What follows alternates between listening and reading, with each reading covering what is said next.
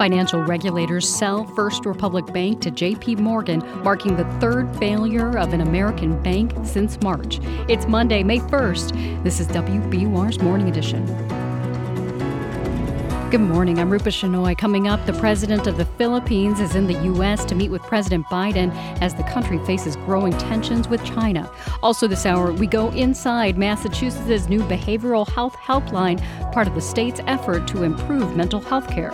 Think of the helpline as quite literally that front door into the network of treatment.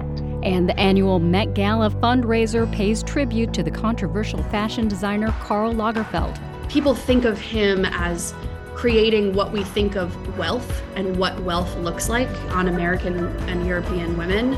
Cloudy with highs in the mid 60s today. It's 7:01. Now the news. Live from NPR News in Washington, I'm Korva Coleman. Another U.S. bank has failed. California regulators have closed First Republic Bank and put it into receivership. And as NPR's David Gura reports, federal regulators then sold it to bank J.P. Morgan Chase. First Republic Bank customers walked with about $100 billion in deposits after Silicon Valley Bank and Signature Bank failed. Well, after a competitive bidding process that played out over the weekend, JP Morgan Chase has bought the rest of First Republic's deposits, about $92 billion in total, and most of its assets, including 84 branches in eight states, which will be open for business today. Customers will have access to their money, and the Federal Deposit Insurance Corporation estimates the cost of First Republic's collapse to the Deposit Insurance Fund will be about $13 billion. David Gura, NPR News, New York. House Speaker Kevin McCarthy is preparing to speak to Israel's parliament today. McCarthy is siding with Israeli Prime Minister Benjamin Netanyahu in a diplomatic tiff between the Israeli leader and President Biden. Biden says he won't soon invite Netanyahu to the White House over the Israeli leader's efforts to change the Israeli judiciary. McCarthy says he'll invite Netanyahu to meet with the U.S. House. Despite the extension of a ceasefire, fighting continues in Sudan today.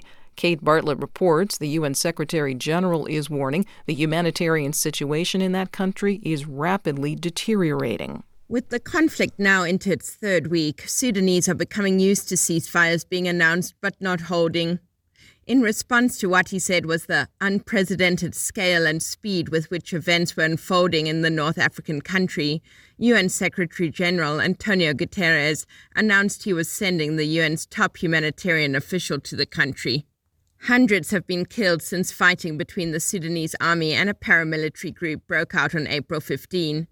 Tens of thousands of Sudanese are fleeing to neighboring Chad, Egypt, and South Sudan, causing a refugee crisis.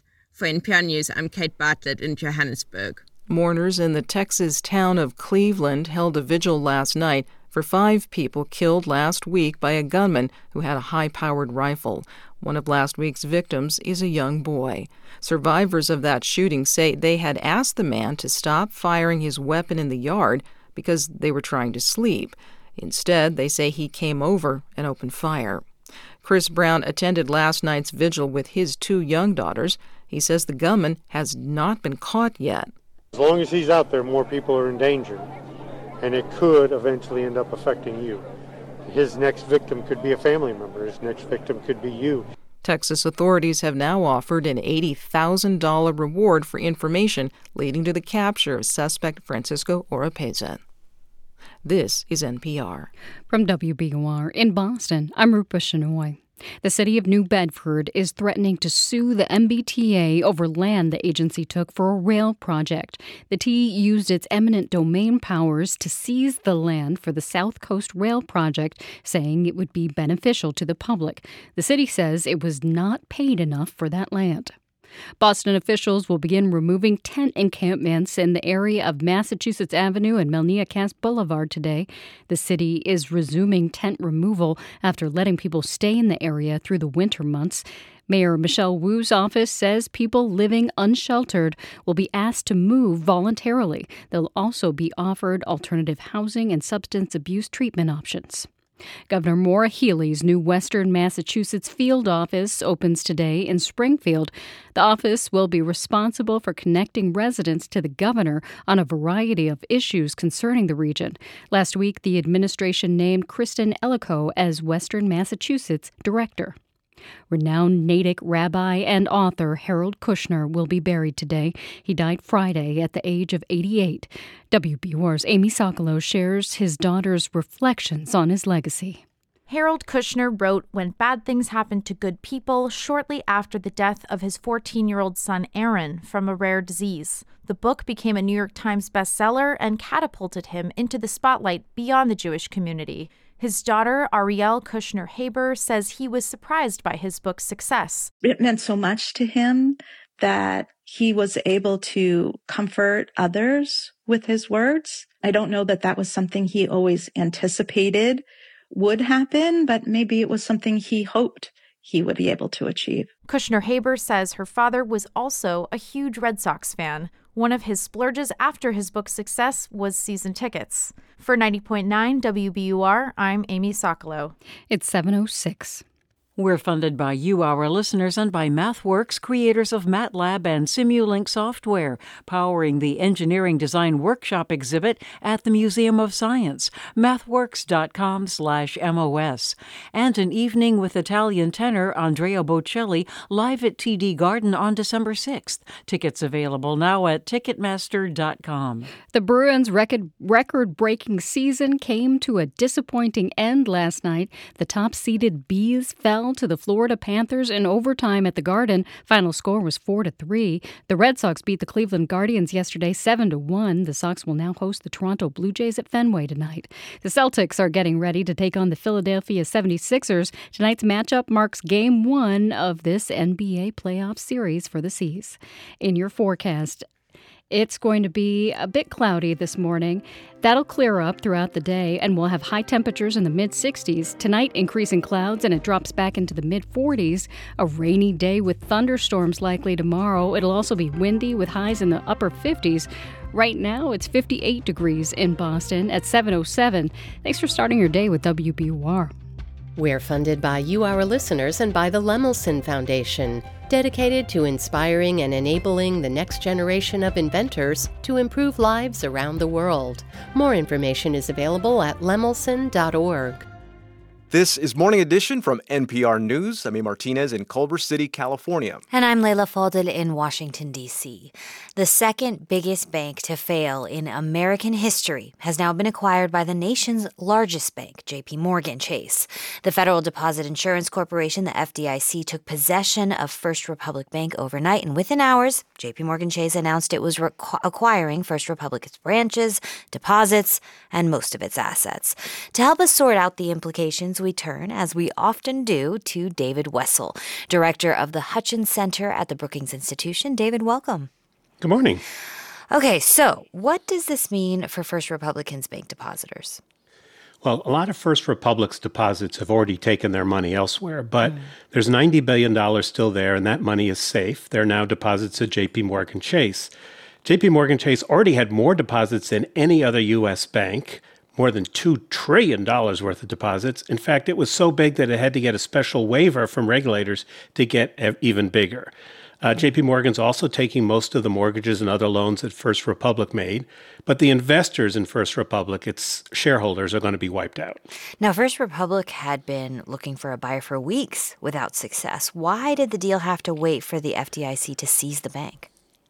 Because the hole in First Republic's balance sheet was so deep that no bank would buy it without some help from the government. Other banks bid over the weekend to acquire First Republic, but the law requires uh, the Federal Deposit Insurance Corporation to take the best deal for the government, and apparently that came from JP Morgan, which is paying $10.6 billion to buy the bank. Uh, the bank and the FDIC are going to share any losses on the loans that First Republic has made, and the FDIC is going to lend JP Morgan $50 billion for five years to help finance the purchase. Now, all in all, this is going to cost the Deposit Insurance Fund about $13 billion. It's a lot of money, but it's less than the FDIC expects to lose on Silicon Valley Bank. That was 20 billion. And other banks are going to get assessed to cover those losses. Now, Silicon Valley Bank and Signature Bank failed in March when depositors lost confidence and pulled their money out, and that threatened to spark more bank runs. A mass exodus didn't happen, but depositors did leave First Republic. Why the exception there? Well, like Silicon Valley Bank, First Republic had a lot of, deposits that were not insured. $100 billion of them fled in the past few months. And it also had a lot of low interest mortgage loans on his books, and the value of those fell as the Fed raised interest rates. Now, there was an effort to save the bank. 11 of the nation's biggest banks deposited $30 billion in First Republic to kind of reassure depositors, but it simply wasn't enough, and time ran out for them. Now, this is the fourth time in the last two months that the government has taken control of an American lender. Is this over, David, or is this just going to keep happening? That's a good question. we'll have to see. Yeah. In times like these, the failure of one bank often leads people to question the stability of other banks. It's known as contagion to financial market analysts. And there are some other banks that have some similar issues. Now, the fact that all the depositors at Silicon Valley Bank, Signature Bank, and now at First Republic got all their money back, that may reassure depositors at other banks. There are some analysts who are saying this is the last domino to fall. But I think it's too early to sound the all clear. A lot of banks suffered when the Fed raised interest rates so much in the past year. Now, Fed policymakers meet this week to decide whether to raise interest rates again. How does all of this play into the Fed's decisions? The Fed is still very likely to raise interest rates by another one quarter percentage point this week, but it may signal that it may be about ready to stop raising interest rates. Fed Chair Jay Powell has pointed out that the banking crisis is making banks more reluctant to lend and that means there will be less borrowing and less spending in the economy, which is what the Fed wants. So the banking crisis may substitute for the further rate increases. David Wessel is director of the Hutchins Center at the Brookings Institution. Thank you, David. You're welcome. Lawmakers on Capitol Hill are making a new effort to hold the U.S. Supreme Court to a stronger ethical standard. The push comes after ethics questions were raised by reports that a wealthy Republican donor gave Justice Clarence Thomas luxury vacations and bought three po- properties in Georgia from him. Another report found Justice Neil Gorsuch did not disclose the identity of the buyer of property he owned then sold in Colorado. Now, it turned out it was the head of a law firm that had multiple cases before the court.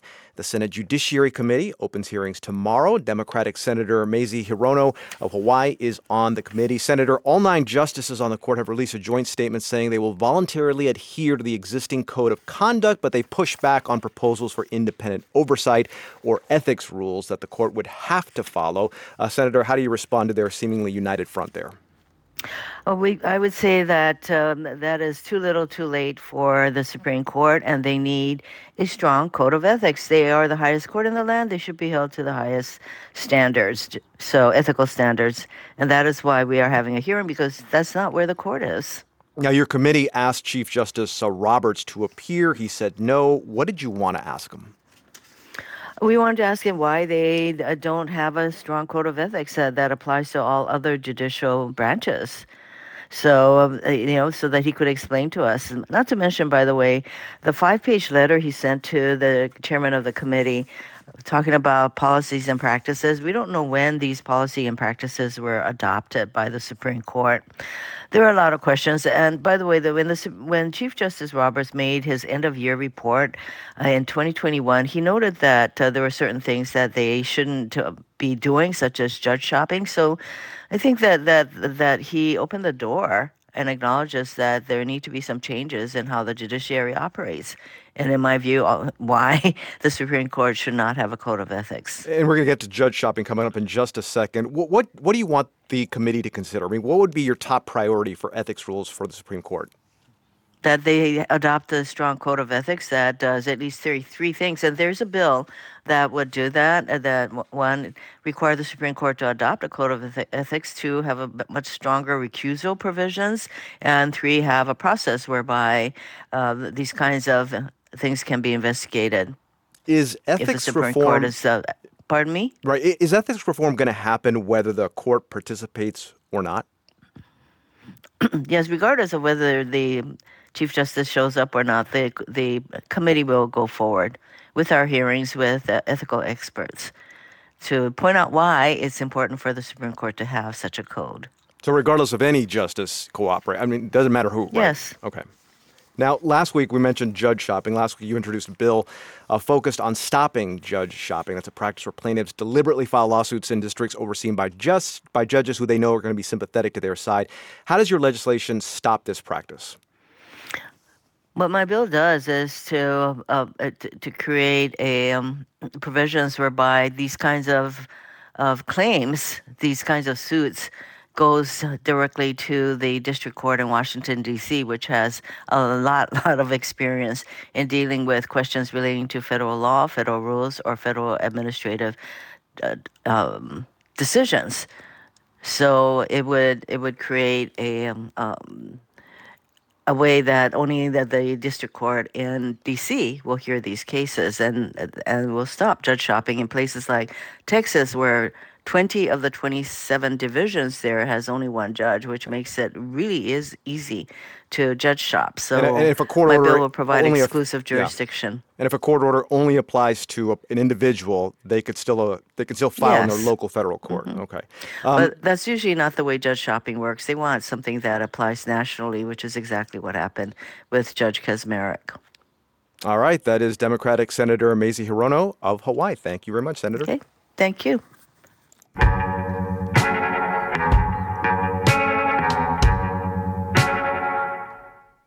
Later today, a red carpet rolls down the steps of the Metropolitan Museum of Art in New York in preparation for the Met Gala, an event some call the Super Bowl of fashion. And this year's theme for the charity fundraiser honors the late designer Karl Lagerfeld. People think of him as creating what we think of wealth, like and what wealth looks like on American and European women. Rebecca, Rebecca Jennings is a senior correspondent for Vox. She says Lagerfeld is best known for reviving the luxury brand Chanel.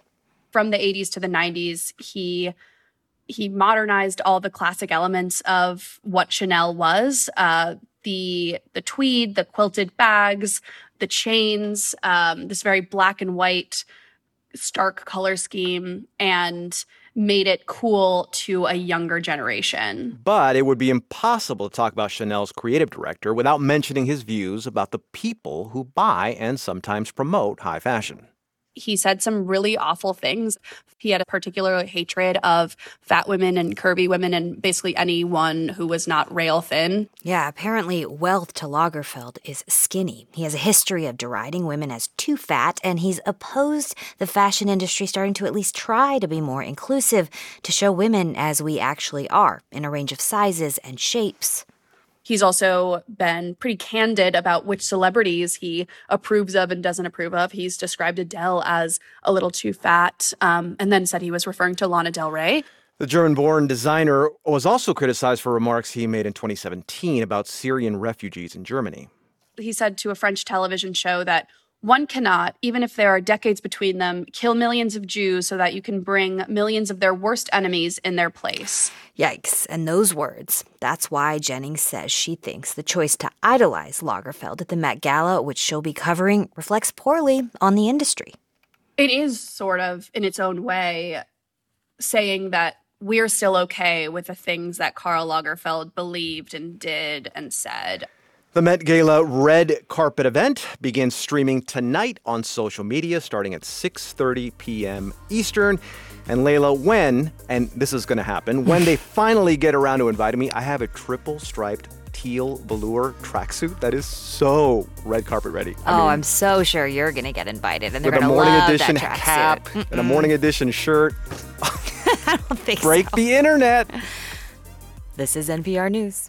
Good morning. Thanks for being with WBUR on this Monday morning. I'm Rupa Shenoy. Coming up in about four minutes on Morning Edition, we hear from the leader of the China led Asian Infrastructure Investment Bank, which is successfully competing with the World Bank for influence in Africa and elsewhere. It's 719.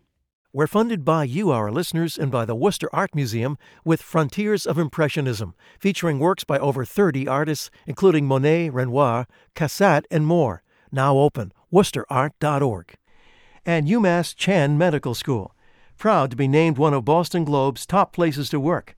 Learn more at umassmed.edu/globe. I'm Deepa Fernandes.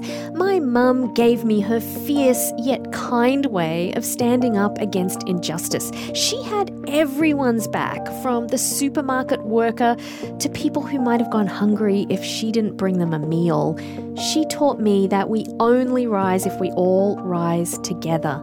Thank your mum this Mother's Day with Winston Flowers from WBUR, and you'll support the station that has your back.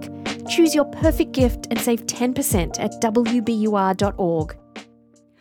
Overcast skies gradually clear this morning as temperatures rise to a high of 66. It'll also be pretty windy. Tonight, skies grow cloudy again and it falls to a low around 46. Tomorrow, mostly cloudy with a high near 58. Showers and thunderstorms are likely throughout the day. Right now, it's 58 degrees in Boston at 720. Get a summary of the latest news from WBUR in your inbox every morning with the WBUR Today newsletter. It's a quick read on what matters in Boston and beyond.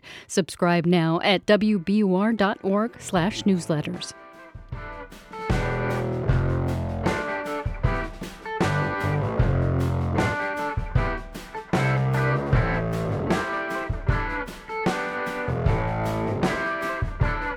Support for NPR comes from this station and from Fisher Investments.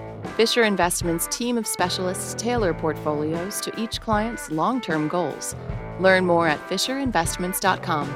Investments in securities involve the risk of loss. From CrowdStrike, whose cybersecurity platform is designed to protect organizations by monitoring trillions of cyber events to detect threats and prevent breaches before they happen. CrowdStrike, protection that powers you. From Progressive Insurance, home of the Name Your Price tool, so drivers can see coverage options at progressive.com or 1 800 Progressive. Price and coverage match limited by state law. And from listeners like you who donate to this NPR station. This is Morning Edition from NPR News. I'm Leila Fadel. I'm A. Martinez. And I'm Steve Inskeep. Good morning. Can any Chinese institution stay above the competition between the U.S. and China? The U.S. has attacked Chinese companies from Huawei to the owners of TikTok, but the Asian Infrastructure Investment Bank wants to stay above that. This bank is seven years old. It's seen as part of China's effort to become a bigger global player. Like the US based World Bank, uh, the International Monetary Fund, the AIIB finances economic development, especially in poorer countries. Of course, the US has been pushing back on China's global influence. The bank's leader, Jin Liqun, visited Washington last month and told us his bank is independent. It welcomed investment from nations in Europe as well as Canada, Australia, and New Zealand, which means those other nations balance China's power. And if there's any difference, we in the management try to reach consensus rather than push through uh, any major decisions by voting, by resorting to vote. We don't do that. You visit Washington at a time, of course, of difficult relations between the United States and China. You would like to be an independent institution, though. How have those deteriorating relations affected your work, if at all? I think uh, a lot of people would raise the same kind of questions to us. But those who know how this bank is managed, how it, this bank is doing its business, would all understand. Actually, AIIB has maintained very good close cooperation with American governmental institutions, with the financial institutions, and the real sector businesses. The last time I spoke with a top executive of your bank in Beijing some years ago, he emphasized that the AIIB has different priorities and different standards for investments around the world than the government of China. The Chinese government is sponsoring these Belt and Road projects, as they're called, investing in a lot of different countries in what is seen by critics as kind of Chinese outreach of power. Your bank has declined to get very involved in those projects, or it was then. Is that still the case? I think the basic principle is we process projects proposed to this bank by the client members. We don't pick projects from the Chinese government's list. If a particular member happens to be having a project which were considered part of the Belt Road program, and they proposed this to us, we would process the project by the same standard. Any project proposed to us must comply with our standards. I think in your most recent report, you said that a majority of your projects qualified as climate projects. By July the 1st this year, all of the projects we approve would be Paris aligned. We oh, meaning the Paris Agreement on That's right. It will okay. be aligned with the Paris Agreement starting from July the 1st this year. Do you believe that it is possible to stay within the Paris climate goals, limiting the effects of climate change, without causing economic damage to people who are already poor, already suffering? If you really want to achieve the long term benefit because you think this is in the best interest of humanity, then there must be some sacrifice for the short term. For instance, when we do a lot of projects to push for renewables and uh, reallocate resources, what does that mean? That means perhaps uh, the energy prices would go up a little bit. Uh, this may uh, lead to some of the shutting down of the coal mines, shutting down of some polluting companies. It is painful for certain segment of the society. So, for instance, if the energy prices goes up by five or ten percent, of course, this is a burden. But you need to reallocate your uh, resources. You need to readjust your daily expenditure when you think it's in the interest of your children and grandchildren. But with regard to the subsidy, I think this is a very much interesting issue. Mm-hmm. The government should not provide subsidy across the board. When they raise the energy prices, power tariff or whatever, lowest income people should be protected. You would argue that is the responsibility of government to take care of the yes, people who may course. be harmed. Yes, of course. Mr. President, thanks for your time. I really appreciate Thank you. it. Jin Liqun is president of the Asian Infrastructure Investment Bank, which is headquartered in Beijing, China. We've also called Robert Daly. Here in Washington, he directs the Kissinger Institute on China and the United States at the Wilson Center. Welcome back to the program. Good to be with you. Is this bank accepted as more independent than other Chinese institutions? Yes, it is. And this has been a very closely watched pot. The United States and Japan have been suspicious of the Asian Infrastructure Investment Bank from the very beginning. But in fact, it's won quite wide acceptance, and the quality of its lending has been good. Is there an unspoken contrast here between the investments of this development bank, which you say seem to be relatively wise so far, and the investments around the world of the government of China? There's a big difference between lending of the AIIB and the lending that has happened under what China calls its Belt and Road Initiative, which comprises most of China's international development lending. Many countries that are already debt distressed have enormous amounts not only of publicly acknowledged debt to China through the Belt and Road Initiative, but they also have a lot of hidden debt exposure to China, about $309 billion in lending uh, to African countries and some other debt distressed areas that its people don't know about because it's been uh, con- these deals have been conducted in private. So AIIB has not been part of that. They've not been tainted with the BRI scandals. Is this bank growing to the point where we will need to think of it in tandem with other global institutions like the World Bank or the International Monetary Fund? The AIIB is already uh, one of the top multilateral development banks. It's, it's at the lower end of the scale in terms of its total capitalization. We were quite worried about it, especially during the Obama administration when it was launched. And the Obama administration opposed other countries joining the AIIB. Again, worried that it would be an instrument for the growth of Chinese power.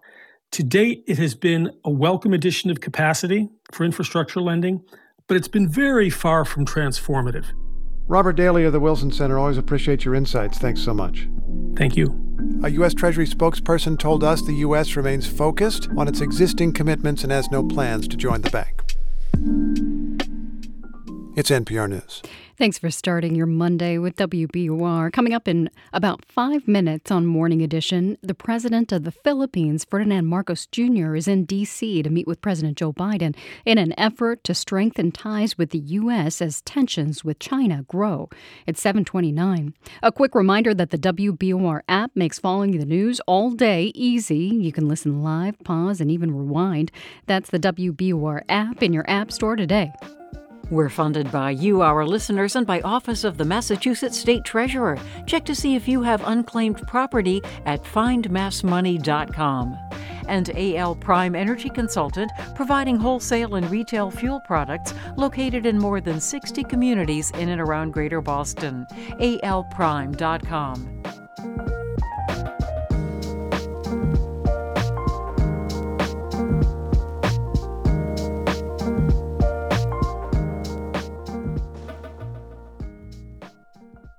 Live from NPR News in Washington, I'm Dave Mattingly. The Federal Deposit Insurance Corporation says JP Morgan Chase has acquired the deposits and most of the assets of First Republic Bank. The California bank had struggled since the collapse of Silicon Valley Bank and Signature Bank in early March. Here's NPR's David Gura. Unlike what happened with Silicon Valley Bank and Signature Bank, this time around the FDIC did not use its emergency powers to do this. And JP Morgan CEO Jamie Dimon said in a statement the bank made its bid in a way that will minimize costs to the FDIC's deposit insurance fund, and cost will be about $13 billion. The FDIC says First Republic's 84 branches in eight states will open today as branches of JP Morgan Chase.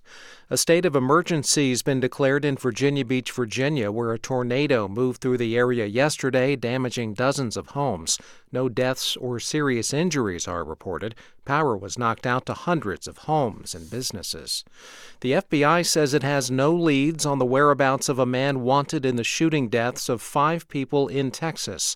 Authorities say the man killed four adults and a child living next to his rural property after one of them asked the man to stop firing his weapon because of a sleeping baby. The fatal shootings occurred in Cleveland, about 45 miles northeast of Houston. This is NPR News from Washington. From WBUR in Boston, I'm Rupa Shenoy. Police are investigating a deadly shooting in Lawrence early Sunday that left one person dead and five others injured. Law enforcement say the violence happened at a house party. They say they don't believe the shooting was a random attack. A Massachusetts prosecutor says his office was well prepared for a decision by the state's highest court that affects many old drunk driving cases. The Supreme Judicial Court decided that tests administered with a particular type of breathalyzer between 2011 and 2019 were not valid.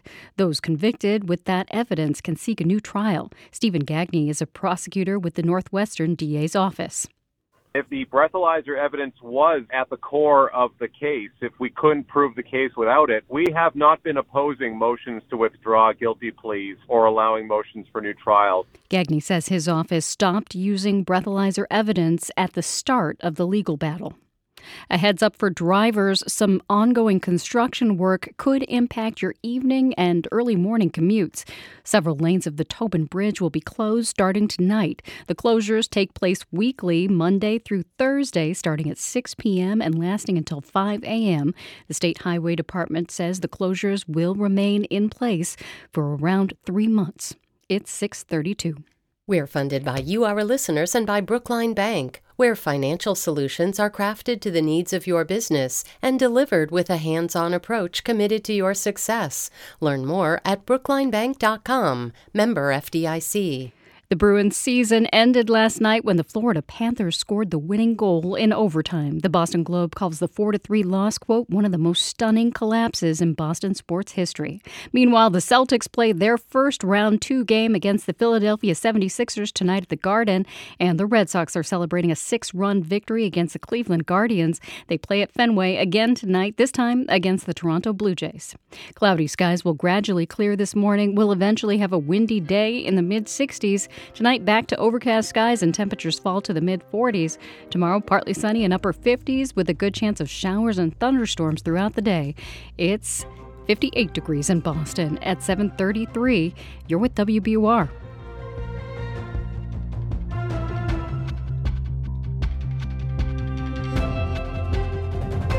Support for NPR comes from this station and from Scripps News committed to objective reporting that illuminates and informs the whole story.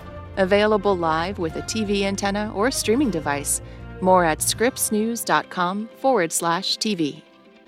From the Walton Family Foundation, working to solve social and environmental problems to improve lives today and benefit future generations.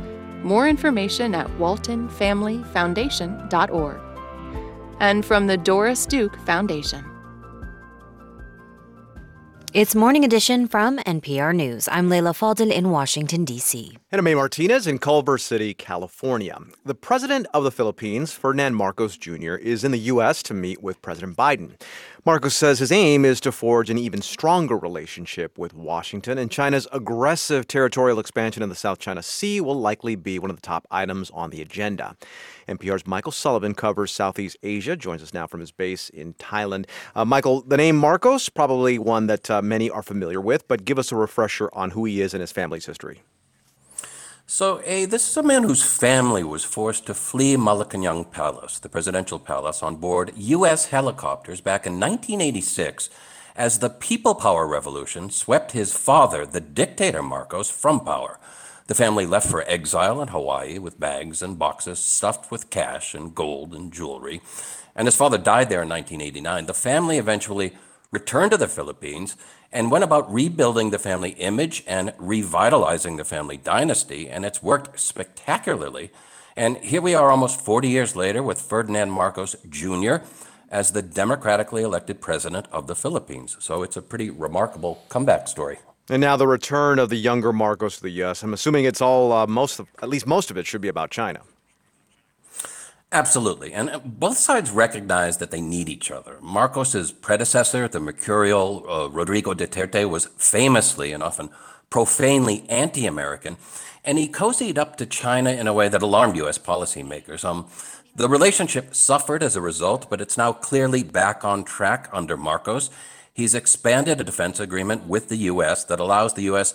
access to four additional military sites some of which are Taiwan facing, which obviously alarms Beijing.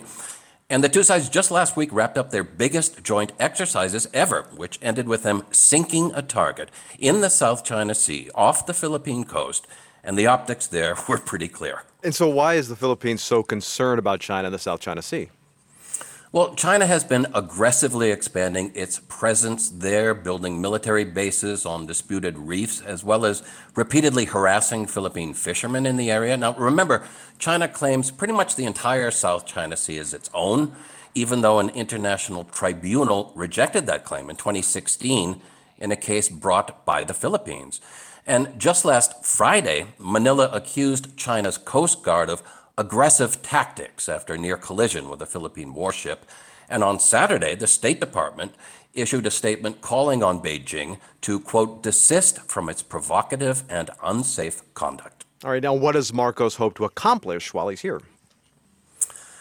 Well, the U.S. and the Philippines have this decades old mutual defense treaty and Marcos, I think, will be looking for assurances that the U.S. has his back in any open confrontation with China, where the red line is that would oblige the U.S. to come to Manila's aid.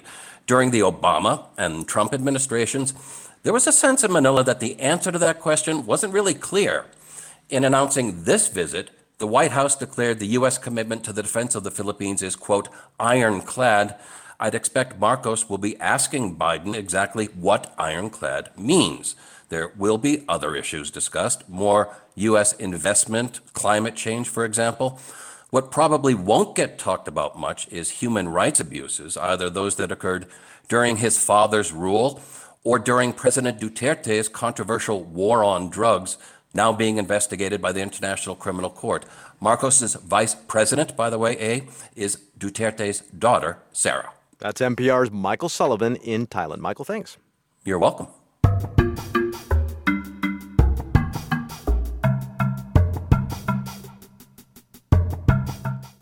Home mortgage interest rates are now close to 7%, making it a really tough time to buy a house. And prices are still way higher than they were a few years ago. But some people are still buying. NPR's Juma Say reports on why. Sharif Benson has lived in apartments all his life not just with his family growing up in Dallas, but in college, graduate school, and postgrad too. Now a pharmacist in Columbus, Ohio, Benson is 30 and doesn't want to live in tiny apartments anymore. If there was a great time, I've basically already missed it. And if I waited around for another perfect opportunity where prices were low and rates were low, I might be waiting another lifetime. He started looking early last year, and the goal wasn't just to find a place that he could call his own. Benson's parents are from Nigeria, and he's the oldest of his three siblings. Being a first generation, you know, American, there's the idea that I want to take care of my parents when I'm older, and I can't do that renting someone else's space. Buying his own place would also make him the first homeowner in his family, which is important to him as a black American in terms of you know building generational wealth which you hear over and over again it sounds like a cliche now but like if you're gonna pay money to live somewhere anyway why not own the place you stay? But the supply of available homes nationwide has been unusually low for years. During the pandemic that tight supply combined with super low interest rates sent home prices through the roof. From 2019 to 2022 they rose about 40% Prices have begun to fall just a little, about 2% since this time last year, but today's much higher interest rates still make buying just about as expensive as it's ever been. So, a lot fewer people are looking to buy right now. This time last year, it was just crazy. It was a feeding frenzy. It's almost like, you know, piranha in the water, and the water was just bubbling and everything. Donald Payne has been selling homes in Columbus for over two decades. He says things aren't as hectic as they were during the pandemic, but still, his advice to buyers is the same. You see it, you like it, you try your best to lock it down right now. Because if you if you if you sleep till tomorrow, it's gone. Lisa Sturtevant is the chief economist at the real estate agency Bright MLS. She says across the nation, first-time homebuyers are finding new, non-traditional ways to make things affordable, like living with their parents. So we're finding that people are having to get more creative, whether it's through multi-generational living or buying in parts of the country that folks maybe hadn't expected to because they can now work remotely. She also says that a lot of people will need to be creative because she doesn't see prices falling much further. This is the living room here. Nice open space. In Columbus, being creative paid off for Sharif Benson. He's found this duplex that he's buying with a friend. Their plan is to live in one of the duplex's units and rent out the other. As a pharmacist, Benson also got a special kind of healthcare professional loan. It's the only way he's been able to make this dream a reality. Touring the property one last time before closing, Benson says he's excited for the years ahead. It feels like a surreal moment coming out of, or what feels like coming out of the pandemic, and being able to take a little bit more control of my life. And it gives me a lot of hope and a lot of happiness, actually.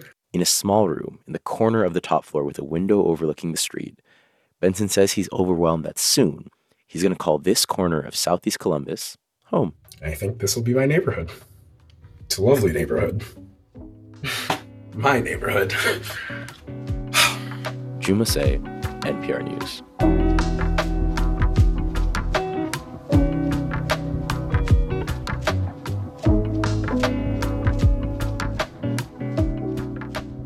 This is NPR News. Thanks for listening to WBUR. I'm Rupa Shenoy in Boston. In just a few minutes at 7:45, we learn about a key part of Massachusetts' plan to improve mental health care, a new behavioral health line. And in your forecast, it'll be cloudy through about mid morning. Then skies will gradually clear. Highs will be in the mid 60s and it'll be windy. Some clouds move back in tonight and temperatures fall to the mid 40s. Tomorrow, mostly cloudy with highs in the upper 50s and showers and thunderstorms are likely all day. It's 58 degrees in Boston at 743. We're funded by you, our listeners, and by BMW. With a range of up to 301 miles, the BMW i4 is 100% electric and 100% BMW. The first all electric BMW i4 is available at your local BMW centers. One of the largest banks in Massachusetts is now owned by JP Morgan Chase. Federal regulators sold First Republic Bank early this morning. First Republic has branches in Boston, Cambridge, and Wellesley. Those branches will reopen later today as JP Morgan banks. Boston based Hebrew Senior Life has a new president and CEO. Stephen Landers will be the new head of the senior living organization. Landers is a geriatric physician. He comes to Boston after heading the Visiting Nurse Association Health Group for over a decade.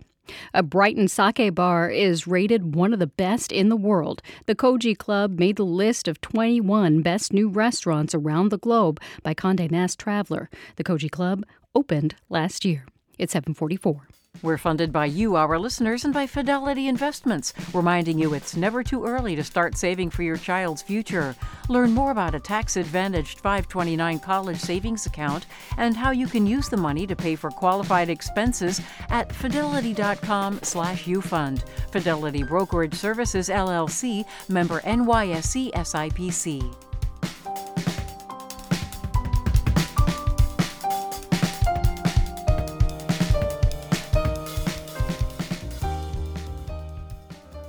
You're listening to Morning Edition on WBUR. I'm Rupa Shenoy.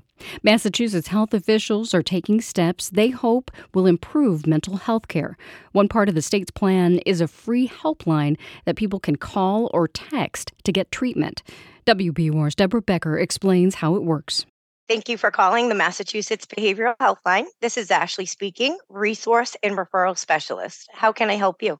In this simulated training call, Ashley Dakota, who answers the state's new behavioral health helpline, talks with a colleague pretending to be a caller. I really am in need of some help, and I'm hoping that I can be seen today. She tells Dakota she's hearing voices and feels worthless. I don't even know if I want to be here. Um, I don't really want to hurt myself, but I'm just tired of struggling with these voices. Dakota reassures her their conversation is confidential unless a situation is dangerous. I do need to inform you that we have an obligation to protect you or someone else if we learn of serious risk of harm. To assess risk, Dakota asks questions about things such as history of violence. She then connects with a community behavioral health center, or CBHC, to get an immediate appointment either at the center or at the caller's home. I am going to call the CBHC now, so there will be a brief pause before we connect together. Depending on the need, helpline staff members try to get patients an appointment quickly, in some cases, the same day. After the appointment, the helpline also follows up, according to Sharon Hanson, CEO of the Mass Behavioral Health Partnership, which oversees the helpline. Once you're connected, we will get off the call, but then we'll also call back to make sure you receive the services you need. The helpline has fielded more than 6,000 calls since it started operating in January. In March, more than a quarter of the calls resulted in a referral to an appointment. Anyone can call, regardless of insurance, and there is no cost.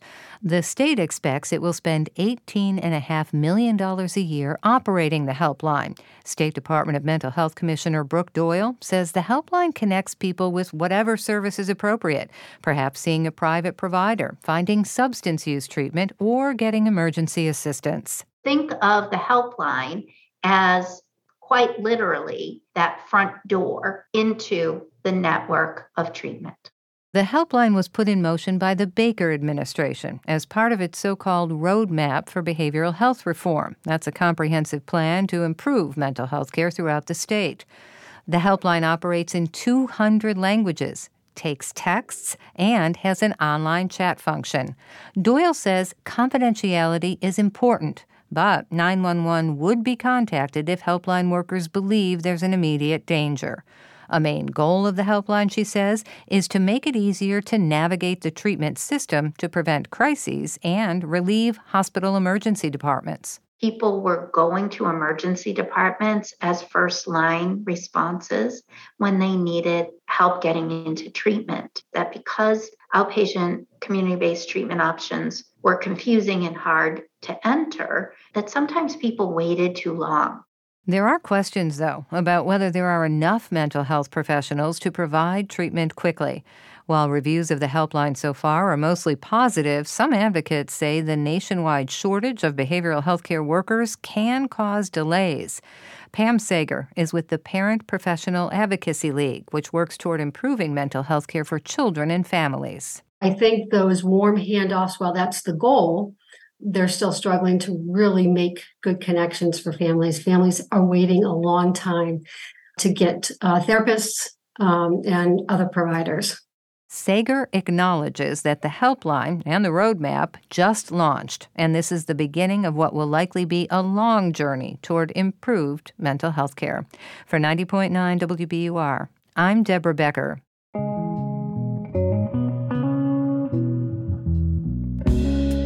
To access the state's new behavioral health helpline, you can call or text 833 773 2445.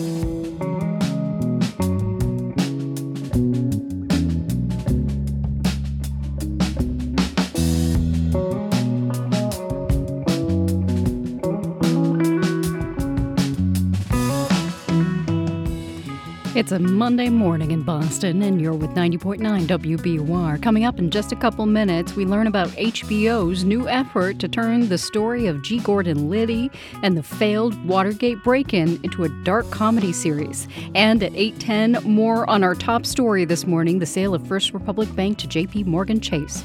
It's 749.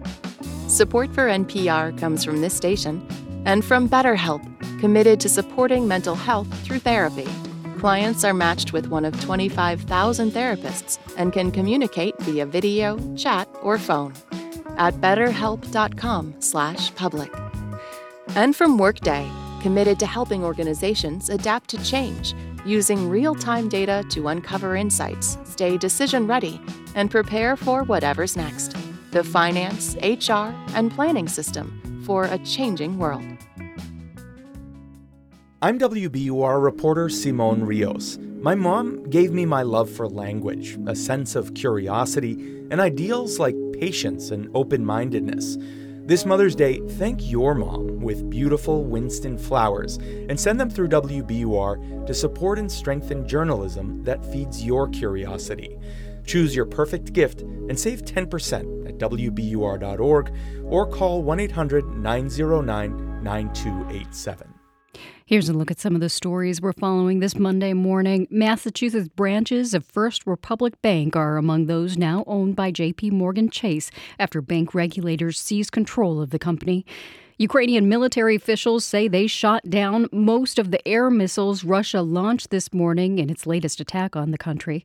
Meanwhile, Texas officials are looking for a man who they say is on the run after shooting and killing five people. Stay up to date on the news all day here on 90.9 WBUR, on the WBUR mobile app, and at WBUR.org. WBUR supporters include An Evening with Italian tenor Andrea Bocelli, live at TD Garden on December 6th. Tickets available now at Ticketmaster.com. Clearing skies this morning make way for a windy, mostly sunny afternoon in the mid 60s. Tonight, back to cloudy skies and mid 40s. Tomorrow, mostly cloudy and upper 50s with a good chance of showers and thunderstorms all day. It's 58 degrees in Boston at 752. It's Morning Edition from NPR News. I'm E. Martinez. And I'm Leila Fadel. Writers have spilled a lot of ink on the Watergate scandal. It's also gotten a lot of screen time, including in that iconic film, All the President's Men. But a new five part miniseries explores one aspect that's lived in the shadows of the stories about President Richard Nixon and the journalists who exposed the Watergate burglary that ultimately led to the president's resignation in 1974. White House Plumbers, premiering today on HBO, focuses primarily on two men tasked with covering up White House scandals and plugging leaks from inside the White House. They also planned and executed the Watergate break ins. The so called plumbers were led by E. Howard Hunt, a former CIA officer played by Woody Harrelson, and G. Gordon Liddy, a Nazi sympathizing former FBI agent played by Justin Theroux. I spoke with Theroux and director David Mandel, and they told me how they turned a dark chapter of American history into a tale that's so shocking, it's comical those details, those things that you cannot believe are real, that you're kind of like laughing and horrified about, that's exactly why I signed on. I, don't want to put words in Justin's mouth, but that's why he signed on. That's why Woody signed on. We all kept going like, this can't be true. Oh my God, it's true. We have to do this. That's what it was. I will tell you, I certainly never thought of it as a comedy because to me, it's such a horrific period in American history. I mean, obviously it is funny, but to me it's a tragedy that makes you laugh. The more we dug in to the details in strange ways, both the more tragic it got and the funnier it got. It was sort of an unbelievable thing. So I'm curious, Justin, what about your character is actually fictional? Was this who he was? He wrote a book called Will, which uh, was his sort of autobiography, which sometimes reads a bit like a tall tale. When he talks about his childhood, he sort of depicts himself as this sort of scrawny Irish guy from Hoboken who got bullied a lot. And he would do these insane things to sort of get over his fears, one of which was he was afraid of rats, so he trapped a rat, killed it, and then ate it. And he was afraid of thunderstorms, so he would strap himself to a tree during a thunder and lightning storm. And I had sort of sympathy for him as sort of this bullied kid. Like some people who get bullied, they look for sources of strength in odd places. Justin brought this up the other night, and I I've been thinking a lot about it. If Gordon Liddy existed nowadays, you know, he'd be in a chat room somewhere. He's actually oddly a very modern character who was really mostly obsessed with getting famous, and he really didn't care, kind of in some ways, how it happened. There's a desperation to him. That's part of why he's so Mm. dangerous. So I find that sort of fascinating about him, and that's sort of something that I think Justin leaned into in just an incredible way. You know, watching it, what, 50 years later, this thing that happened, and watching your character in particular, Liddy, there was something very familiar about him, actually. I mean, he is one of the fathers of right wing radio, a, a kind of Trumpian figure. Well, I just saw pa- the obvious parallels. He was happy to take a bullet for Nixon, literally. So I think he did, unfortunately, create a sort of a playbook for being unapologetic about criminal activity. There was another moment, again, a moment where I was like, let me just check if this is actually who he was. And it's a dinner party at Liddy's home with the Hunts. Well, he puts on a record, and maybe you expect some jazz. Uh, Liddy opts for an Adolf Hitler speech about art as propaganda. And it's the first time you realize uh, this guy seems to be dabbling in eugenics. We'll just play this clip. How did you two meet? His sister set us up. I selected Fran for her high intelligence. She used to work at IBM. Receptionist. And, of course, her Celtic Teutonic genes. Lineage is very important to Gordon, even more so than intelligence. I hope you all brought your appetites tonight because Franny makes a mean roast. I love Es wird stets nur ein Teil eines Volkes Is that Hitler? aus wirklich aktiven Kämpfern bestehen. So he's a former FBI agent, an army veteran, a Nazi sympathizer. I mean, how did this guy have a line to the White House? David. I think, unfortunately, this true believerism that has been infecting politics really since Nixon, we keep thinking as an American people, we have very sort of, I don't know, I like to say we have very short memories. And so Watergate happens, and then we think to ourselves, well, at least that's over with. That can never happen again. And then it happens again and again and again. You've had experience before dealing with very funny, very corrupt characters in DC in the HBO series Veep. How much did you draw on that experience when you looked at this project? It is very different. Obviously, Veep is a pure comedy with very written jokes. You know, this show will make you laugh, but they're not jokes. It's character and real world things that you just find so shocking and horrible, where this mix of, oh my God, they were breaking in to try and, you know, basically undermine the will of the American people, and they had to break in four times. And you sort of laugh uncomfortably at this actual fact that you just, even people who know a lot about Watergate don't know that fact. Yeah. Really, these are guys that just are so desperate to be a one step closer to power. And I think that's something that unfortunately infects just DC as a whole. Hmm. But we're also watching at a time where we're living through the ramifications of a different attempt to overthrow a free election in this country through disinformation. And so, yeah, there was so much that felt so relevant to today, even though it was so long ago. We certainly didn't lean into it, but we wanted it there. That every time you hear them talking about the press being evil, you kind of would go, hey, that does sound familiar. And in a way, maybe that if it gives you a chance to look at what's going on today and start to realize, wow, this has been going on much longer than I realized. This none of this is new. That maybe it kind of gives you a little bit of perspective, that you kind of get the modern day perspective on Watergate and you kind of get this 50 year perspective on what's going on right now in our government. there's almost something kind of adorable or corny. I mean, it's obviously horrific, but it by comparison, they were keeping the quiet part quiet still. And thank God Nixon could be shamed enough to actually resign. Whereas now there's been so many impeachments of both Republican and Democratic presidents. Like, oh, this procedural process that's going to happen, that nothing happens. The other day, uh, the uh, author and reporter Jonathan Allen just sort of said these that it's important to watch this show because it reminds you what shame is. You know, we've all forgotten what shame is in politics. David Mandel is the director of the HBO series White House Plumbers, and Justin Theroux plays the role of G. Gordon Liddy. David, Justin, thank you so much. Thank you. Thank you so much.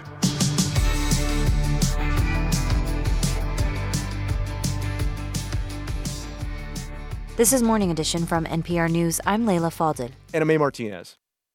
We're funded by you, our listeners, and by La Cuchara Cafe in Melrose, celebrating Cinco de Mayo and catering taco bars to offices in Greater Boston. Online ordering at lacuchara.com. I'm Radio Boston host Tiziana Dearing, and this is 90.9 WBUR FM Boston, 92.7 WBUA Tisbury, and 89.1 WBUH Brewster. Listen anytime with our app or at WBUR.org. WBUR, Boston's NPR news station.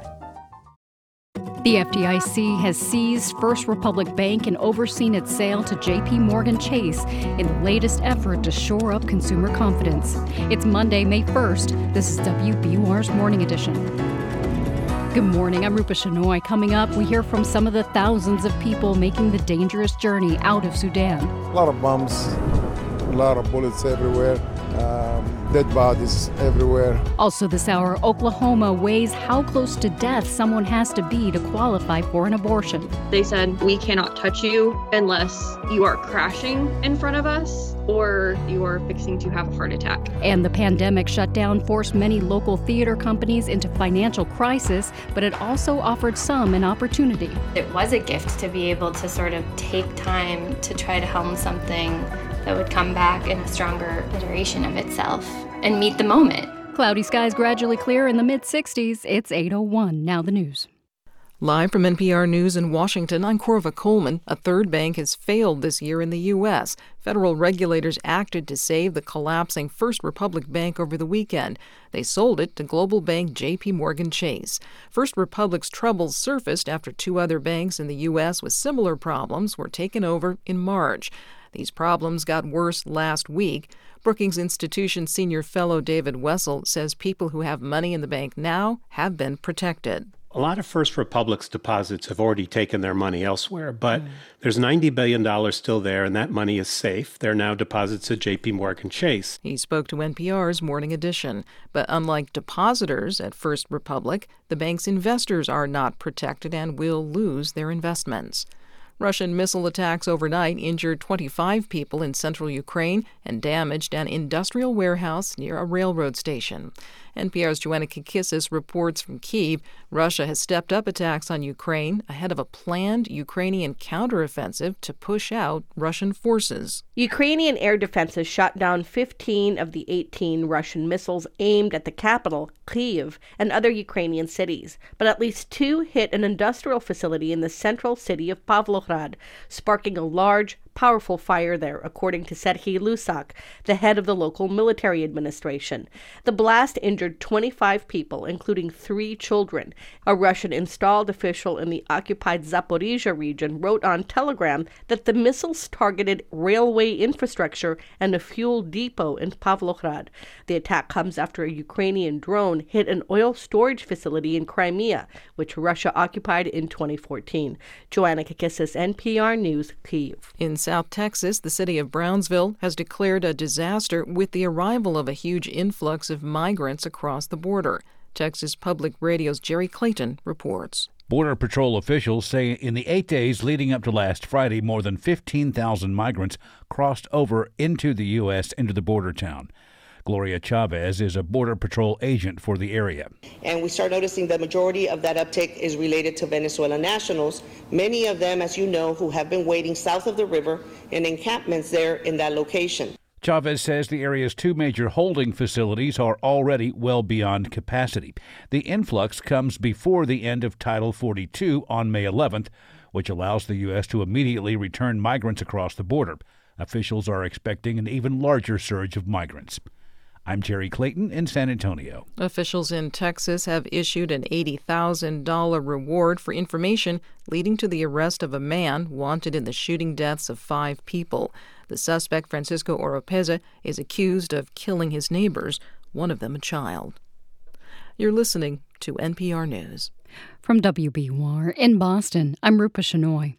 Boston's cryptocurrency startups are remaining optimistic amid a dark time in the wider world of crypto.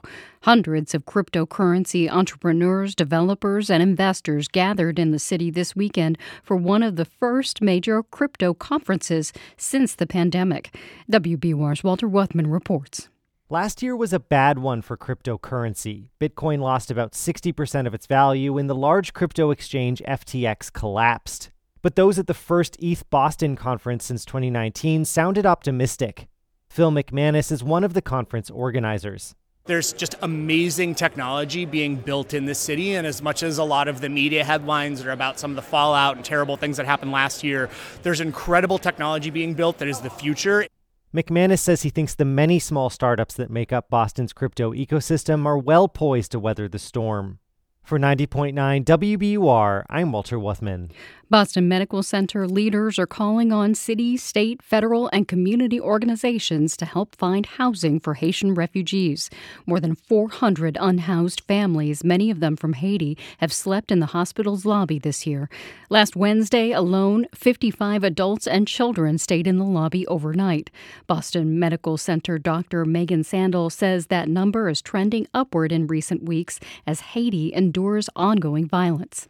We are really trying to treat them with the dignity that they deserve. A lot of these families have been through really traumatizing, difficult situations, and we're really trying to find ways to have a different place for people to go to be able to seek those services. She says the hospital has been doing its best to provide the people with items like blankets and baby formula. The city of New Bedford wants to sue the MBTA over land it took for the South Coast Rail project. The project is meant to connect the southeastern part of the state to Boston. The property was seized by the agency using eminent domain. City officials say they were underpaid for the land. They also say they did not get any other land as a replacement. Funeral services take place today for Natick rabbi and best-selling author Harold Kushner. Kushner wrote more than a dozen books, including When Bad Things Happen to Good People. Services will take place at Temple Israel in Natick, where Kushner served as a rabbi for more than two decades. He died Friday at age 88. It's 806. We're funded by you, our listeners, and by the law firm of Nutter, McClennen and Fish, counsel to leading companies and institutions for more than a century. Client focused, collaborative. This is Nutter. Online at nutter.com. The Bruins' record breaking season ended with a major upset last night. They fell to the Florida Panthers 4 3 in overtime at the Garden. The Red Sox beat Cleveland yesterday 7 1. Tonight, the Sox host the Toronto Blue Jays at Fenway, and the Celtics host the Philadelphia 76ers at the Garden tonight for game one of the second round playoffs. Patchy fog and cloudy skies will slowly clear away this morning. We'll have high temperatures in the mid 60s. Tonight, increasing clouds and it drops into the mid 40s. A rainy day with thunderstorms likely tomorrow. It'll also be windy with highs in the upper 50s. Right now, it's 58 degrees in Boston at 807. WBUR supporters include CFP, Certified Financial Planner Professionals, committed to acting in their clients' best interests. Learn more at letsmakeaplan.org.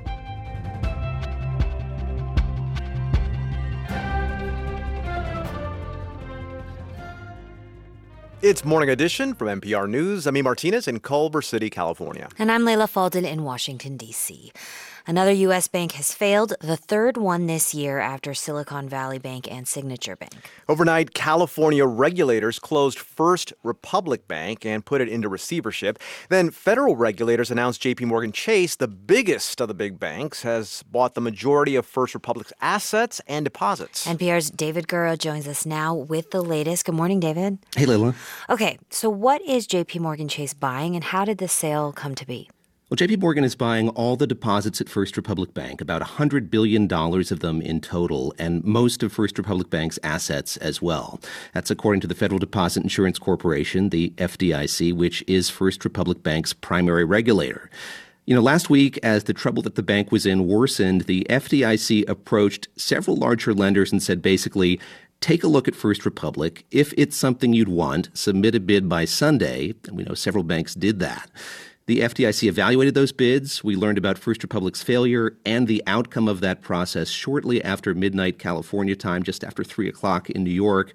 And I'll note, unlike what happened with Silicon Valley Bank and Signature Bank, this time around the FDIC did not use its emergency powers to do this. And JP Morgan CEO Jamie Dimon said in a statement the bank made its bid in a way that will minimize costs to the FDIC's deposit insurance fund. And Leila says the cost will be about $13 billion. Now, this is the third bank in the U.S. to fail. What happened this time at First Republic Bank that led to this failure? Well, in the immediate aftermath of the collapse of those two banks in March, there was this fear we would see more bank runs. First Republic was swept up in that, and it immediately sought to reassure its customers and investors. It lined up additional financing, and when that didn't calm nerves, 11 of the biggest banks in the U.S. stepped in to offer First Republic a lifeline. They deposited $30 billion at First Republic Bank. That still didn't make much of a difference. Mm. First Republic's share price just kept falling. And last week, when First Republic reported its earnings, we learned its customers had withdrawn way more money than Wall Street expected, more than $100 billion in deposits in March. So this was a bank that was really suffering, and we were at this cliffhanger moment, as one Wall Street analyst put it to me. Everyone wondering what would happen next, Layla recognizing the situation was bad enough that something had to happen. So, David, what does this announcement mean for customers of First Republic Bank? For them, regulators and JP Morgan stress it should be business as usual. There are more than 80 First Republic Bank branches in eight states in the U.S., including in California and New York, and those customers will be able to access their money at those branches today. They're now automatically customers of JP Morgan Chase. I'll stress taxpayers are not on the hook here. JP Morgan and the FDIC are going to share in any losses on First Republic's loans. And that $13 billion cost I mentioned just a minute ago, that'll come out of a fund that banks pay into. Now, David, there are probably people listening right now thinking, is my money safe in whatever bank I'm banking at? What does this move mean for the health of the banking sector, the markets? Is there more turmoil ahead? Analysts I spoke with emphasized the circumstances around the failure of First Republic are unique, and this is unlikely to lead to the kind of volatility we saw after Silicon Valley Bank and Signature Bank collapsed. And many other lenders said in their earnings recently that deposits at those banks have stabilized. Now, in terms of the market, there was hope and an expectation, really, among investors a deal like this would get hammered out before markets opened in Asia. Of course, that didn't happen, but this was squared away pretty tidily before the opening bell in New York. And NPR's David Gura. Thanks, David. Thank you. All right, it's a big day for many high school seniors. If they had applied to a bunch of colleges and were fortunate to be accepted at a number of them, today is the deadline for picking which one they'll be attending this fall. It's a key part of that decision that is going to be the cost of tuition. Now, the Department of Education is out with new data that helps students compare the cost of attending school with the amount you can expect to earn after you graduate. But how much should this kind of data factor into picking a college? Professor Jeff Strohl is Director of Research at the Georgetown University Center on Education and the Workforce. Professor, a lot of data that weighs the cost of college against earnings after graduation. So, how can students use that data to decide which college to go to? Well, the data that we have out there lets us look at cost versus earnings, often known as return on investment. And students can take a look both at institutions and programs. And I think they really need to take a look at the program data to help them compare. So if they're in a region and there's a couple of schools, uh, I think it's very helpful for them to look and weigh out the costs and also in the national market so that they can look versus, uh, at one institution in New York versus California on their earnings uh, versus cost to let them know how deeply in debt they'll go and what kind of earnings they potentially can make. And there's no way to account for all the variables, right, that go in between all that.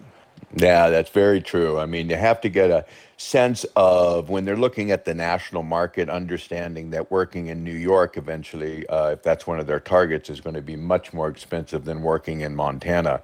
So they need to really think about how that adjusts on the earnings. But most importantly, what do they want to do? So don't really look at the institutional reputation, but take a look at the program outcomes. What kind of work do they want to do? What's their major going to be? And I think that's much more important than the institutional prestige. Then, Professor, if students know, if they absolutely know they're going to be saddled with debt when they graduate, is a college education still worth it? Oh, absolutely. I mean, if you look at the data, median debt right now is around $27,000. All this news about $300,000 in debt is a really rarefied part of the market. So if your debt load's around 27,000, uh, we look to people being able to pay that off in about a 10-year period of time as a good investment because the rest of your career is basically profit on the investment you've made in yourself through your education. And on average, college education pays off. Of course, not always. Yeah. Uh, there are many. There are programs that people need to look at that don't break poverty. I mean, some cosmetology, for instance, so some of the two-year and one-year uh, uh, certificates don't pay off. So people need to be careful. This is for sure. Now, a school's reputation and their naming sometimes factors into a lot of decisions, but you also say it's important to look behind the curtain. So, what do you mean by that? Well, when we look at the data, uh, let's say compare Harvard versus Howard. And so, if you want to get a, the reputation from Harvard, uh, you're going to go to the school. But if you pick a major that doesn't pay very well and the other institution has costs that's a tenth uh, of Harvard and you get the same return, the same earnings, why would you go to Harvard? And so these are the questions that people need to ask. So the reputation, mom or dad went to the school, alumni or legacy status, can be important to you, but this when we start to get into education as a consumption good rather than a good that pays you back, right? Is it that idea of return on investment? You're investing in yourself. So opening it up and understanding how the major plays into what you're going to earn becomes very important when you think about your lifelong career. And Professor, about 30 seconds here. Um, it's ultimately the student that decides because they're going to have to live with the consequences. They got to pick the school that's right for them. But parents, how big of a role should parents have in this decision? I think parents need to really help students understand the information. There's too much information there. So trying to navigate your way through this, all of us need guides, and parents understand the data and the breadth of the data and the impact of the decisions perhaps better than the youth. Professor Jeff Strohl is the Director of Research at the Georgetown University Center on Education and the Workforce. Professor, thanks. Thank you. The abundant water in California has been a boost for many animals and plants, including a super bloom of wildflowers. But for some animals, it's also been life threatening. NPR's Lauren Sommer takes us to the Central Valley where rescues are underway for an endangered rabbit. The San Joaquin River is unrecognizable right now. This is a river that goes completely dry in some years because it's so heavily used in California. Now it's overflowing. It's really good if you're a fish. The ducks and the waterfowl are really loving it right now. Eric Hobson is refuge manager at the San Joaquin River National Wildlife Refuge. The river here has gone over its banks, swamping stands of cottonwood trees. We spot a beaver among them. Yeah, the, the beavers are they're kind of homeless because their lodges and burrows are inundated, but we found that they're very quick to make a new home. It's good for a lot of wildlife, but not all of them. You want to make wakes? Okay. We head out in an aluminum boat, looking for islands of dry land in all this water. So we have this strip of high ground that isn't flooded, but some of this is going to be flooded when the water comes up another two or three fo- more feet. That will give the wildlife nowhere to go, including what Hobson spots right ahead. So we do have a riparian brush rabbit. It's a brown rabbit, only a foot long, and it's highly endangered. The late 1990s, they were thought to be near extinct. In fact, there was a, a period of time where they are actually thought to be extinct. This rabbit is in a wire cage, a small trap that Hobson has set so it can be moved somewhere safer. It'll be vaccinated as well against a new threat, rabbit hemorrhagic disease, a fatal virus that recently arrived here. So far, Hobson and his team have rescued more than 360 endangered rabbits. Some were plucked from tree branches after the dry ground disappeared. These rabbits didn't always need saving, of course. In the past, when the river flooded, the rabbits would just move to higher ground. Unfortunately, nowadays, most of that, that natural high grounds right up slope from the floodplains is yeah. taken up with farmland. Farm fields don't provide any shelter for the rabbits, so they have nowhere to go. Hobson says the wildlife refuge is trying to acquire more of this higher ground land, but it's tough in a prime agricultural area. Very few farmers are willing to sell that land, and when they are, it's very highly priced. But with climate change bringing bigger weather swings to California, including more flooding, expanding this habitat could be key for endangered rabbits and the whole ecosystem. Lauren Sommer, NPR News.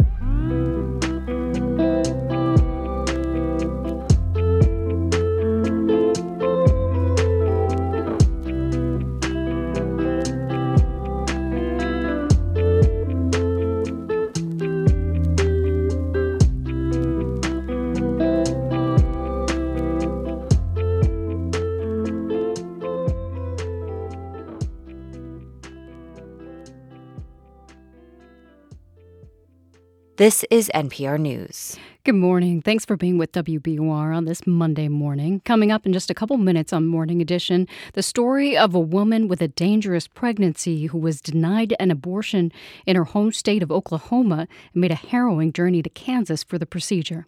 It's 819.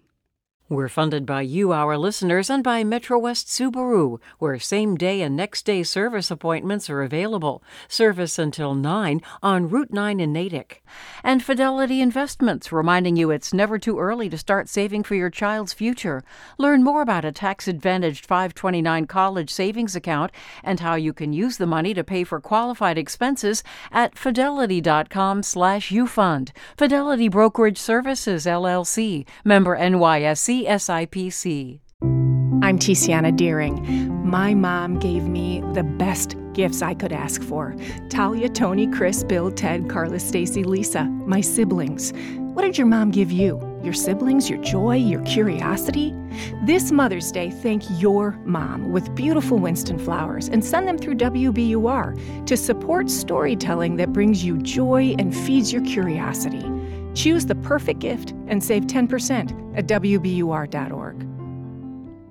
Overcast skies gradually clear this morning as temperatures rise to a high of 66. It'll also be pretty windy. Tonight, skies grow cloudy again and it falls to a low around 46.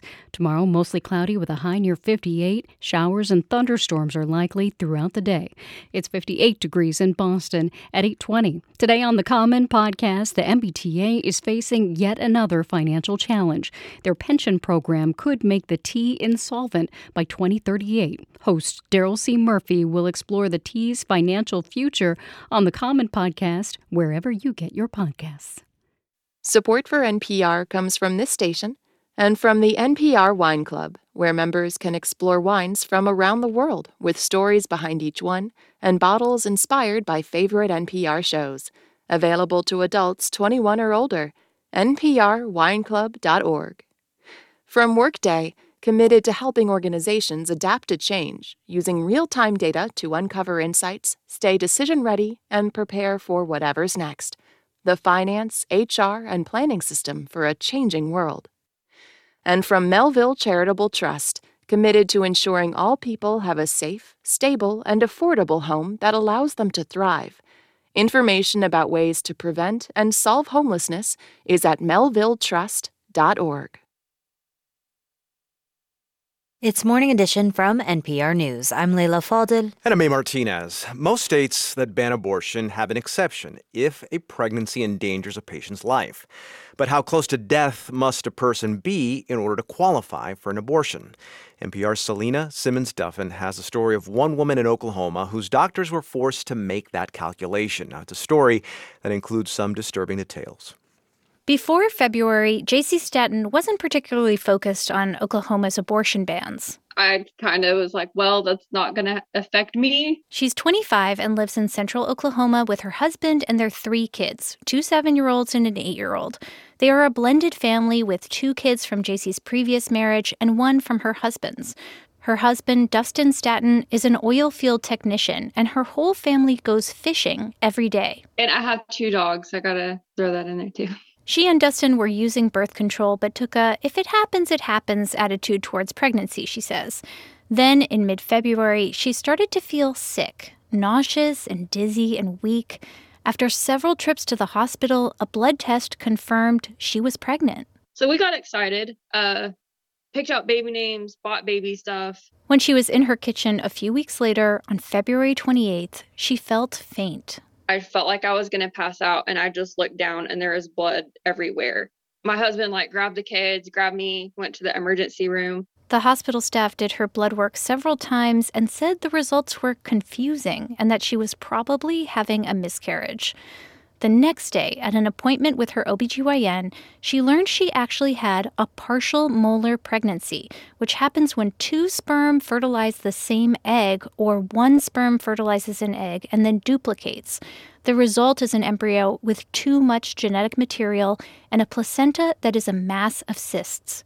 JC says her doctor told her it is non viable, like it is potentially cancerous. On the ultrasound, her doctor showed her how the embryo was surrounded by grape like cysts. One of them had ruptured, causing me to bleed. And she had explained, like, if more rupture, you could bleed out.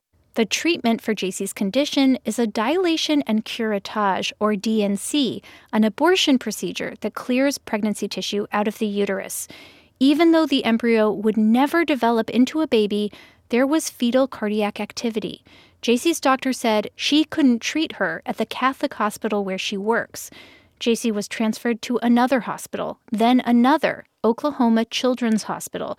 She says medical staff there told her that her condition was serious. You, at the most, will last maybe two weeks. But still, fetal cardiac activity was detectable, and the doctors would not provide a D&C. When all of this was happening, Oklahoma had four different abortion bans on the books, and several had an extremely narrow exception that said abortion is only legal if the patient's life is in danger and it's a medical emergency.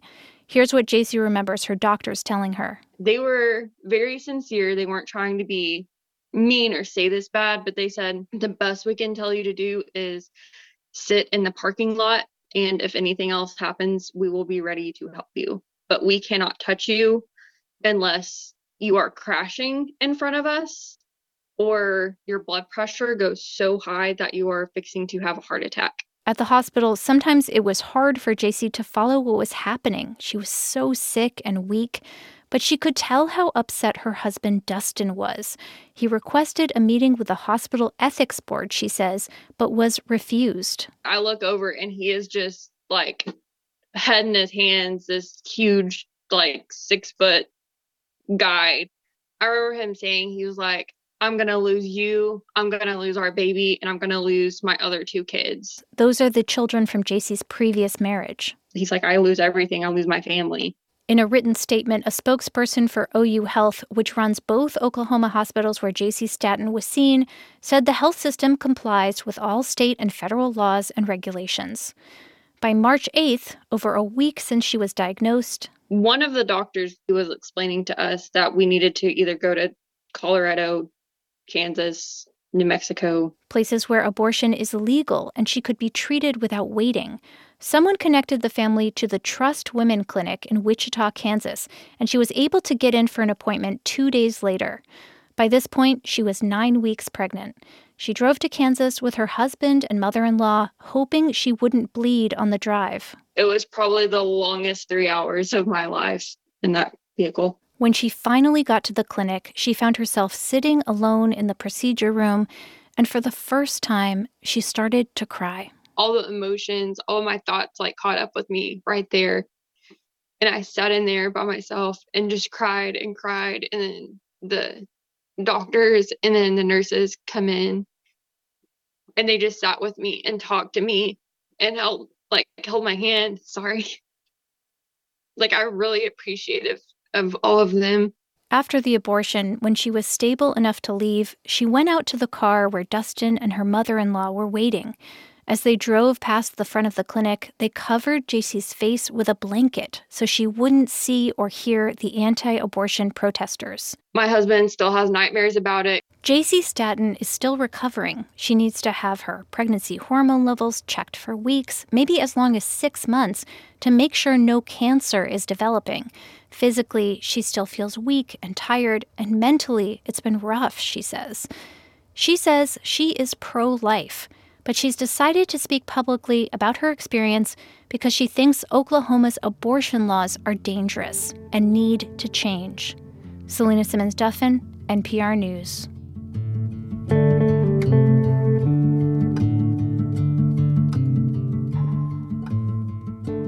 Support for NPR health coverage comes from Procter & Gamble, maker of Align Probiotic, a daily supplement to support digestive health containing a probiotic strain developed by gastroenterologists with 20 years of research.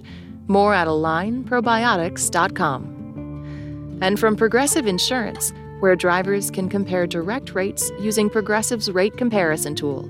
Customers can see options and rates side by side more at progressive.com or 1 800 Progressive.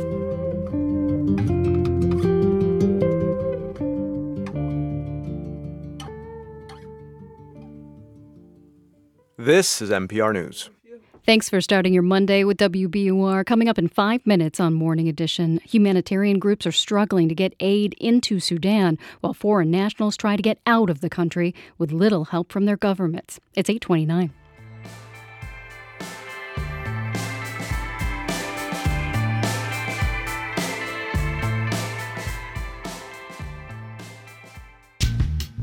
What makes a post pandemic office building more attractive to employees? Well, it helps if you can make it breathe. There's a greater awareness of the importance of fresh air, the quality of the air. I'm Melissa Block. We'll go inside what will be JP Morgan's new headquarters on All Things Considered from NPR News. Listen today starting at 4 on 90.9 WBUR.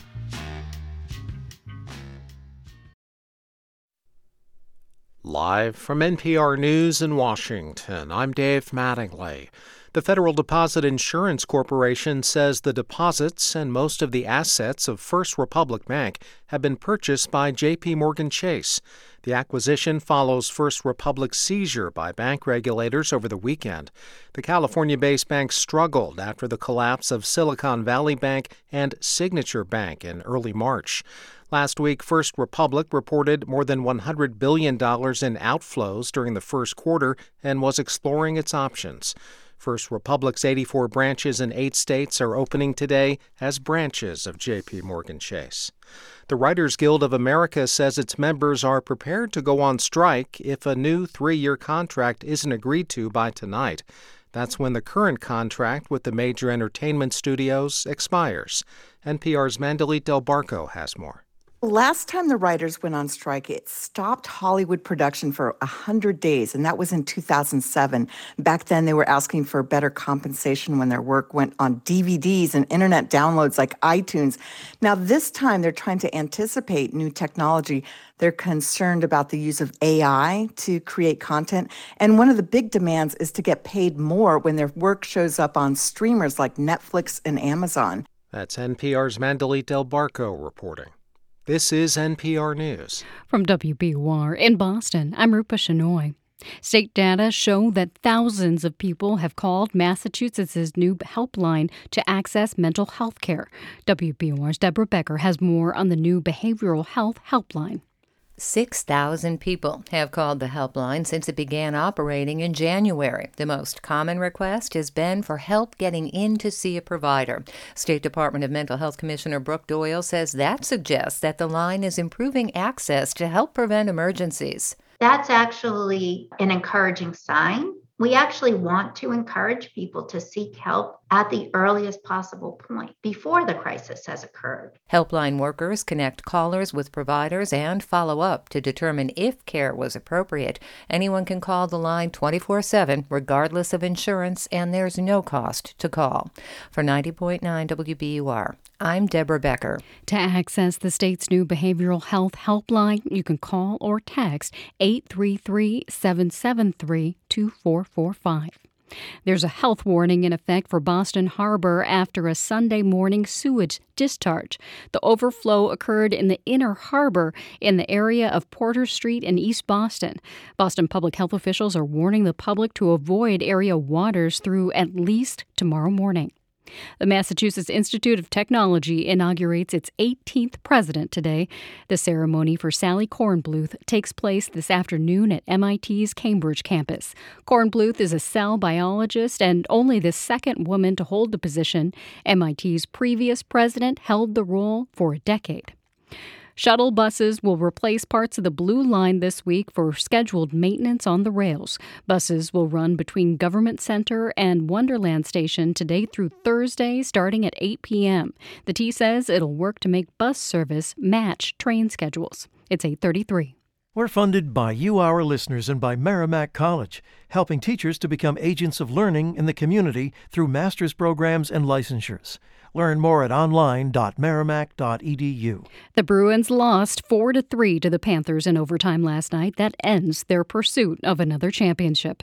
But the Celtics' playoff hopes are still alive and well. The team will face off against Philadelphia tonight in round 2, and the Red Sox won their home series against Cleveland last night. Final score was 7 to 1. They play against the Toronto Blue Jays at Fenway tonight. Cloudy skies will gradually clear this morning. We'll eventually have a windy day in the mid 60s. Tonight, back to overcast skies and temperatures fall to the mid 40s. Tomorrow, partly sunny and upper 50s with a good chance of showers and thunderstorms anytime that, during the day.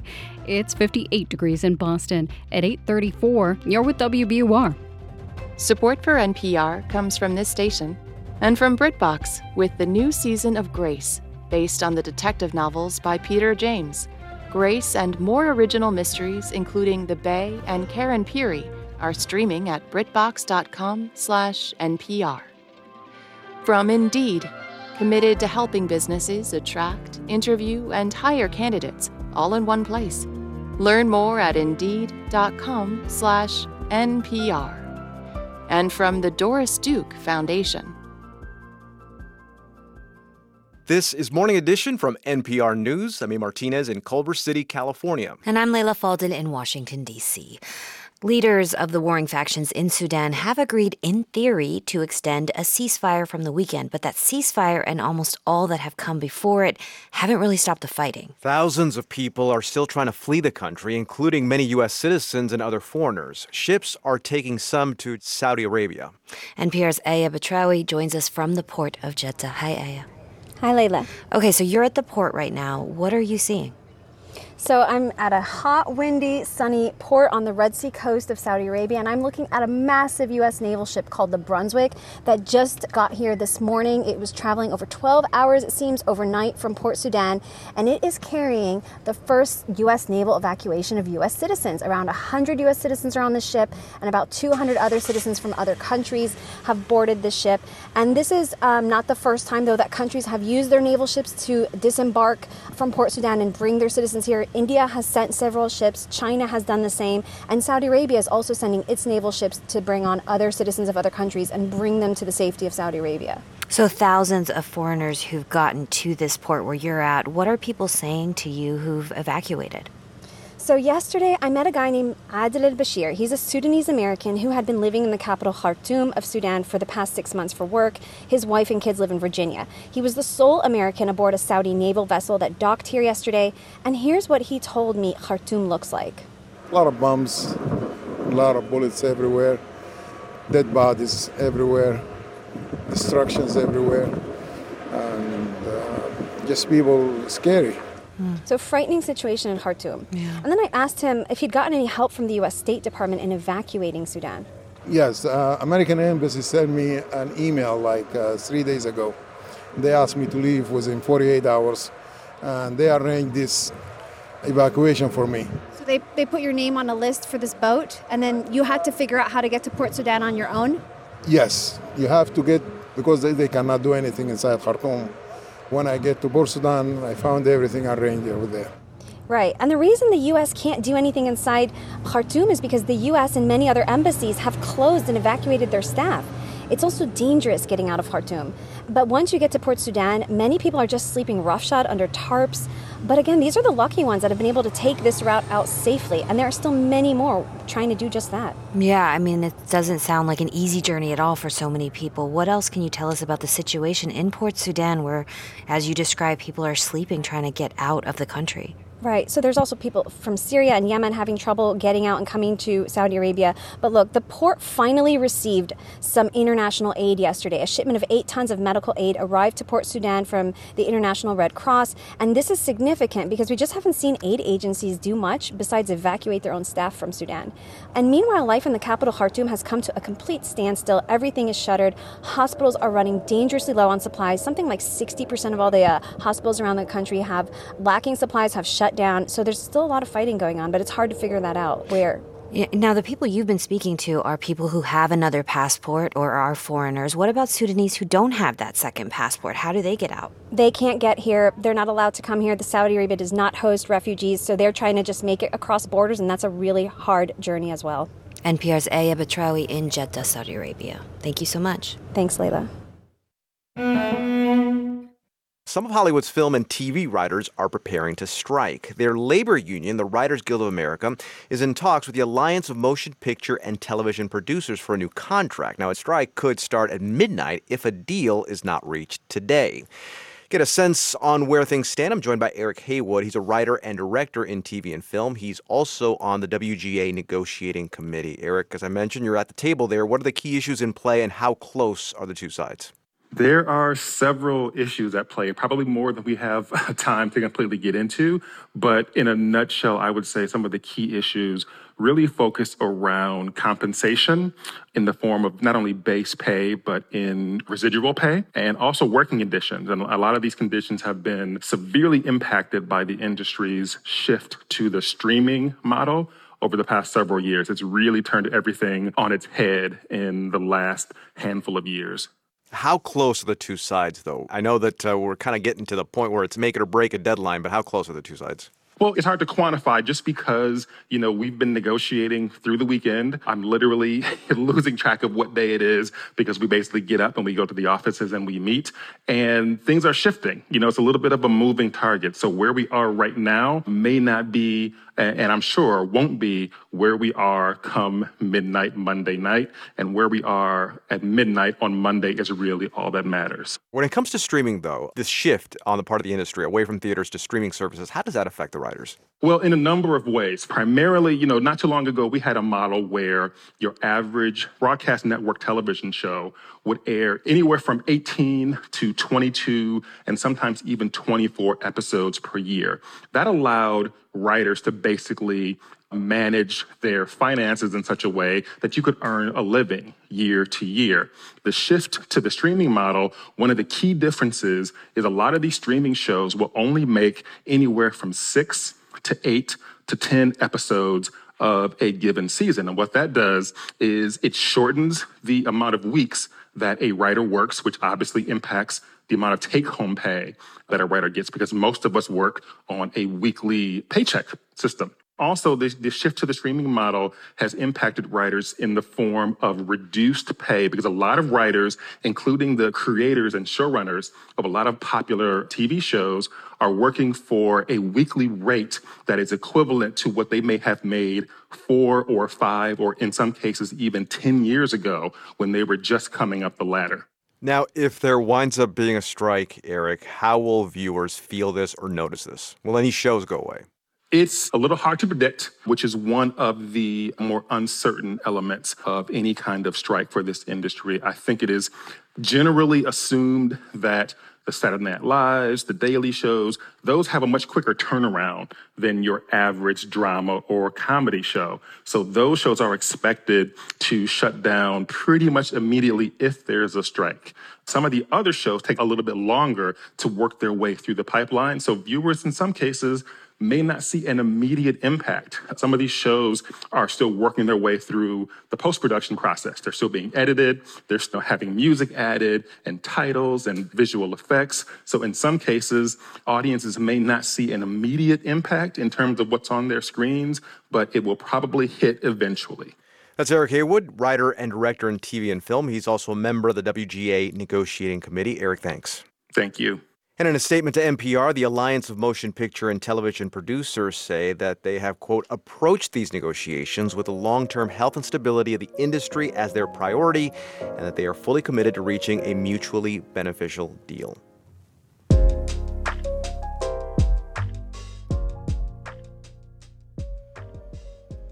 This is NPR News. Thanks for listening to WBUR. I'm Rupa Shenoy in Boston. Coming up at 8:45 on Morning Edition, how some local theater companies turned the pandemic into an opportunity. It'll be cloudy through about mid morning, then skies will gradually clear. Highs will be in the mid 60s and it'll be windy. Some clouds move back in tonight and temperatures fall to the mid 40s. Tomorrow, mostly cloudy with highs in the upper 50s and showers and thunderstorms likely all day. It's 58 degrees in Boston at 843. WBUR supporters include Weston Nurseries, welcoming gardening season with a wide selection of trees, shrubs, perennials, and gardening products. Hopkinton, Chelmsford, and Hingham. WestonNurseries.com. Zoo New England. Zoo What Makes You Happy. Discover incredible wildlife and learn about nature at Boston's Franklin Park Zoo and Stone Zoo in Stoneham. ZooNewEngland.org. And the Lyric Stage with Sister Act and Then There Were Nuns, a divine feel good comedy through May 14th. LyricStage.com. Cambridge based Moderna wants to expand into Marlborough. It plans to build a manufacturing site for its vaccines there. The site would employ over 200 people. The company is asking for a 20 year tax exemption. UMass Boston is renaming its first dorm after the school's first black chancellor and his wife. J. Keith Motley helped spearhead the creation of the dorm during his time as chancellor. Both he and his wife Angela are considered pioneers in education for first generation college students at UMass. The building will be renamed the Dr. J. Keith and Angela Motley Hall later this week. A South End bakery plans to close after more than 50 years in business. The owners of Joseph's Bakery say they're retiring. Family members who have been running the business for over a decade say they plan to open a new location with a new name. It's unclear when that'll happen. It's 844. We are funded by you, our listeners, and by BMW. The BMW i4 has a range of up to 301 miles. It's 100% electric and 100% BMW. And Salem State University School of Graduate Studies. Join classmates with varied professional and educational backgrounds. salemstate.edu/graduate.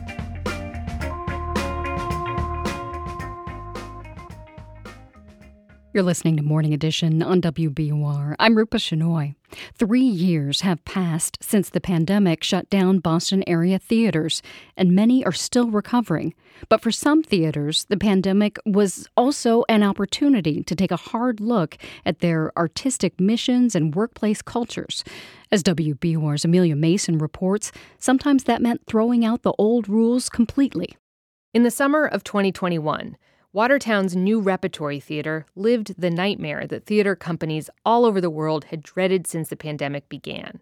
New Rep faced devastating financial losses and had no idea when live performances might resume. So the board decided to pause operations indefinitely.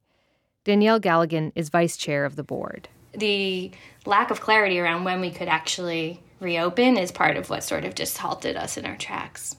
It looked like an ominous sign did New Rep's closure signal doom for Boston's other nonprofit theaters?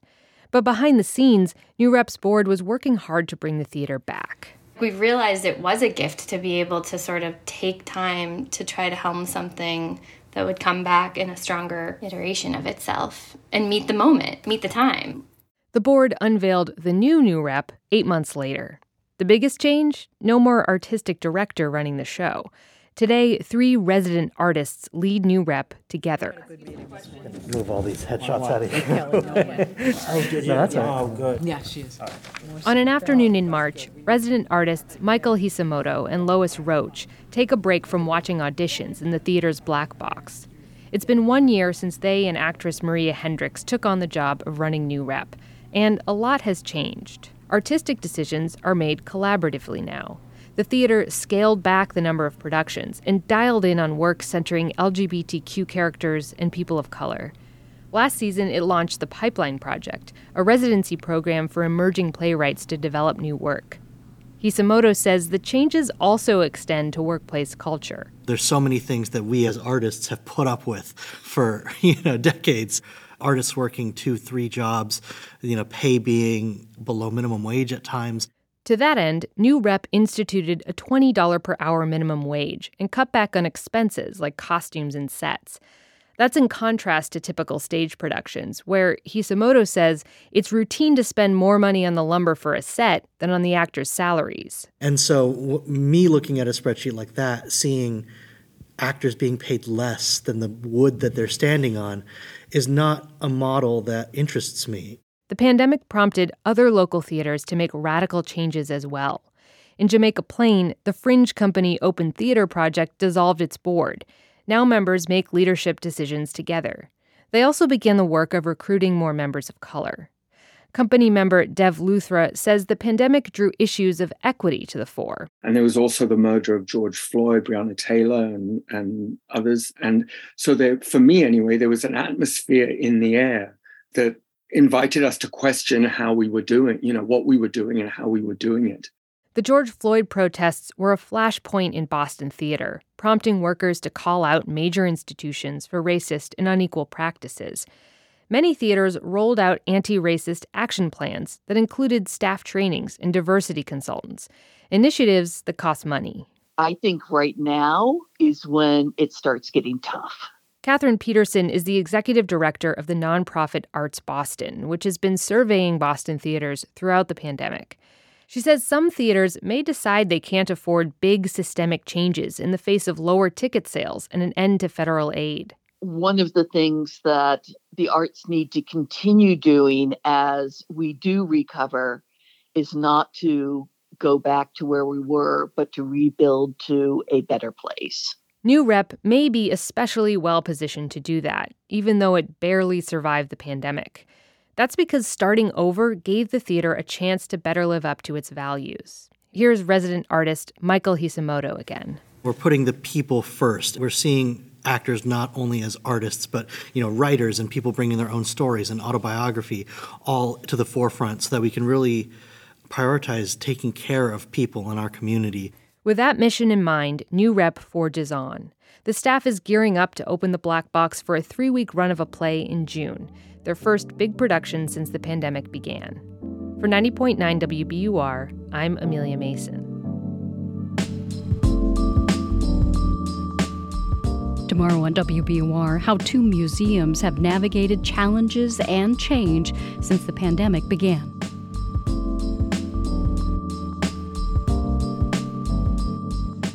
It's a Monday morning in, in Boston, and you're with 90.9 WBUR. Coming up in the next few minutes, the government is releasing new construction spending data today. The Marketplace Morning Report tells us what those numbers may mean for housing, office, and retail space. It's 850.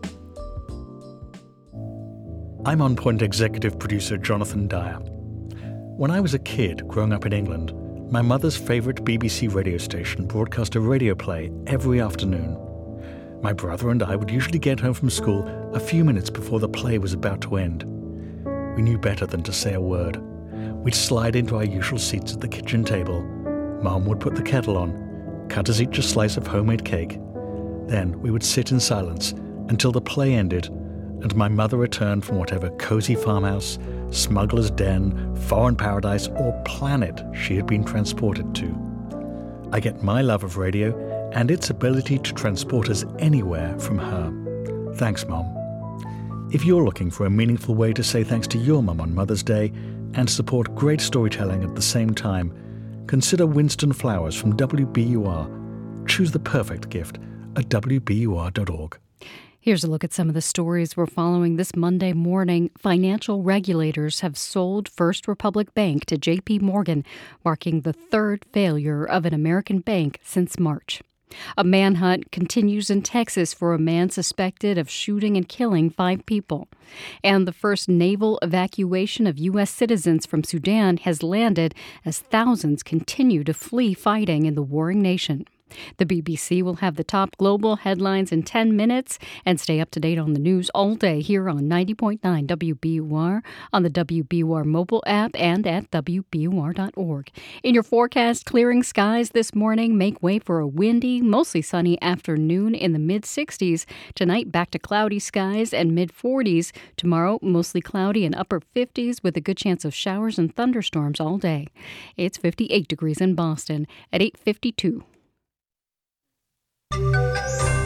We have the second biggest bank failure of all time to report this morning, but rest assured, customers of First Republic, all of your money is tucked safely into the biggest bank in the country. Marketplace Morning Report is supported by UKG, an HR payroll and workforce management solution designed to help make a fairy tale workplace a reality. UKG, our purpose is people and by Palo Alto Networks. Palo Alto Networks delivers what's next in cybersecurity innovation to protect today's digital way of life.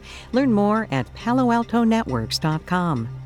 It is now a third bank to collapse in this volatile spring for the financial services industry. First Republic Bank, a medium sized firm, was scooped up over the weekend by JP Morgan Chase in a deal worked out by federal and state regulators.